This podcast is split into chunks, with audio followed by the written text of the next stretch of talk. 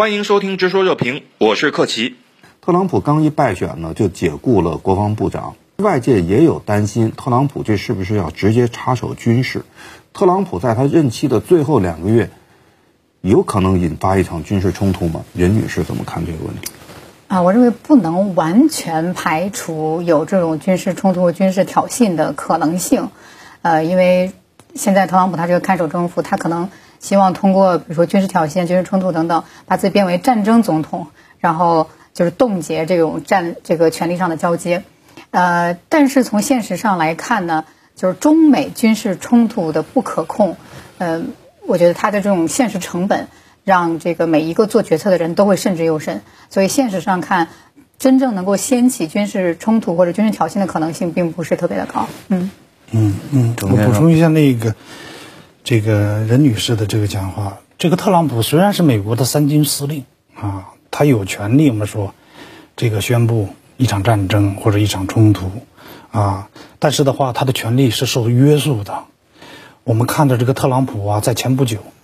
这个撤销了啊罗斯福航空母舰舰长的这么一个职务，搞得满城风雨，进退失据。所以在这么一种情况下。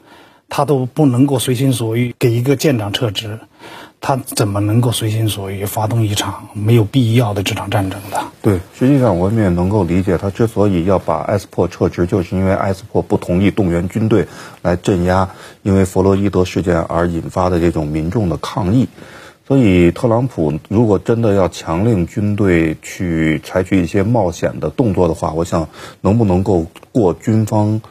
高级将领的那一关可能也是一个问题，但是呢，对于最后两个月这个时间当中，特朗普会不会在台海或者南海，甚至在香港搞一些小动作，会搞哪些小动作，我们可能还是需要保持警惕和防范。那么，到底怎么样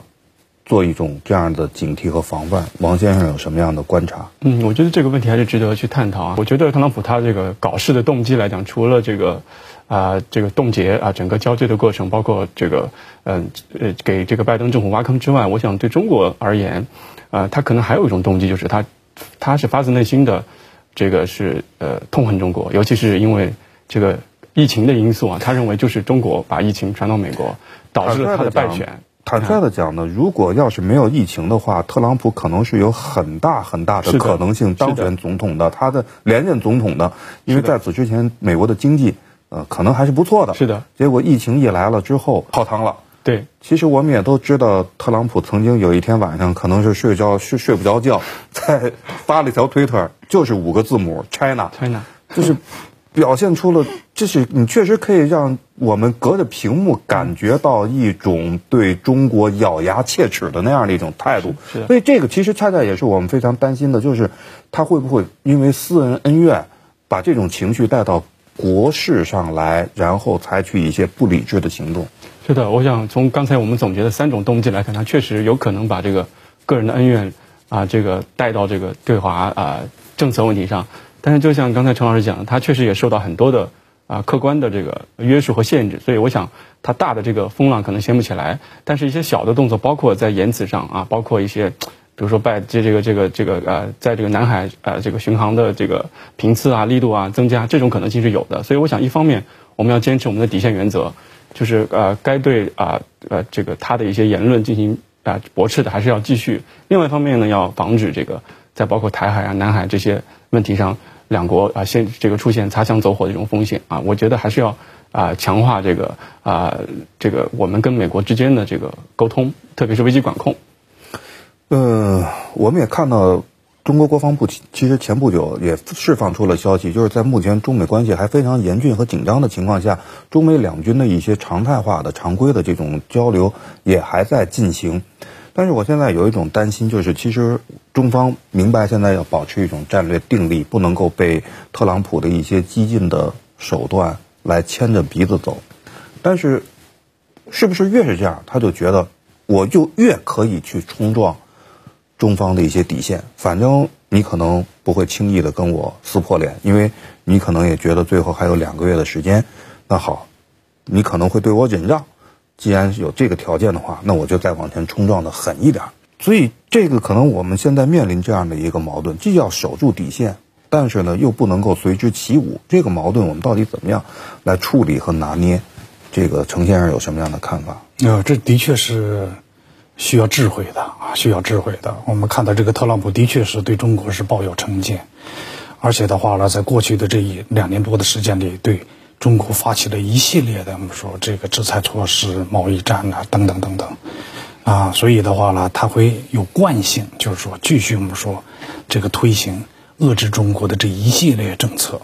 但是对中国来说呢，我们要注意一些点。第一个点呢，就是台湾这个方面，台湾问题是一个非常具有爆炸性的一个问题。特朗普政府除了继续向台湾出售大量的这个军火时，一九八二年中国和美国签署的八一七公报名存实亡之外的话呢，我们还要特别留心特朗普政府会不会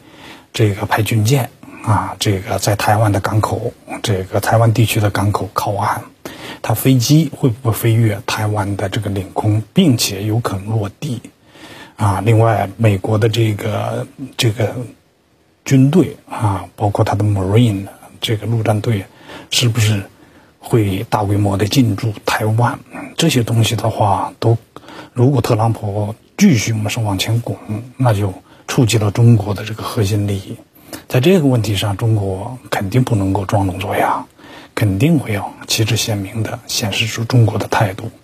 但另一个方面，我们刚才提到了，在没有涉及到中国核心问题上，可以保持一定的耐心、一定的忍耐。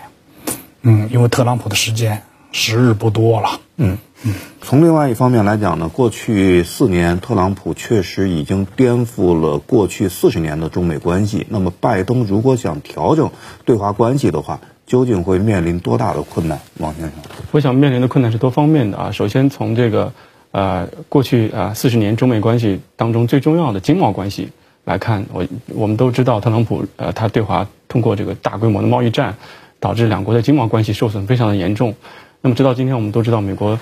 呃还这个这个保持对华这高关税，所以拜登啊政府执政之后，他如果想要改善中美经贸关系的话，首先他要解决的一个问题就是怎么样。啊，这个呃，结束这个关税战，啊，那这个就会涉及到中美两国的一系列的磋商和沟通，那这个过程会比较复杂。第二个，这个特朗普任内给中美关系造成的伤害就是，啊，通过科技战，通过中美人文交流的脱钩，导致呢两国的这个呃战略敌意在上升。那么拜登执政之后，怎么样来啊恢复两国的正常的这个交往？怎么样去啊？呃，弱化这种战略的敌意，或者说这种战略的互疑，我想这个挑战也是存在的。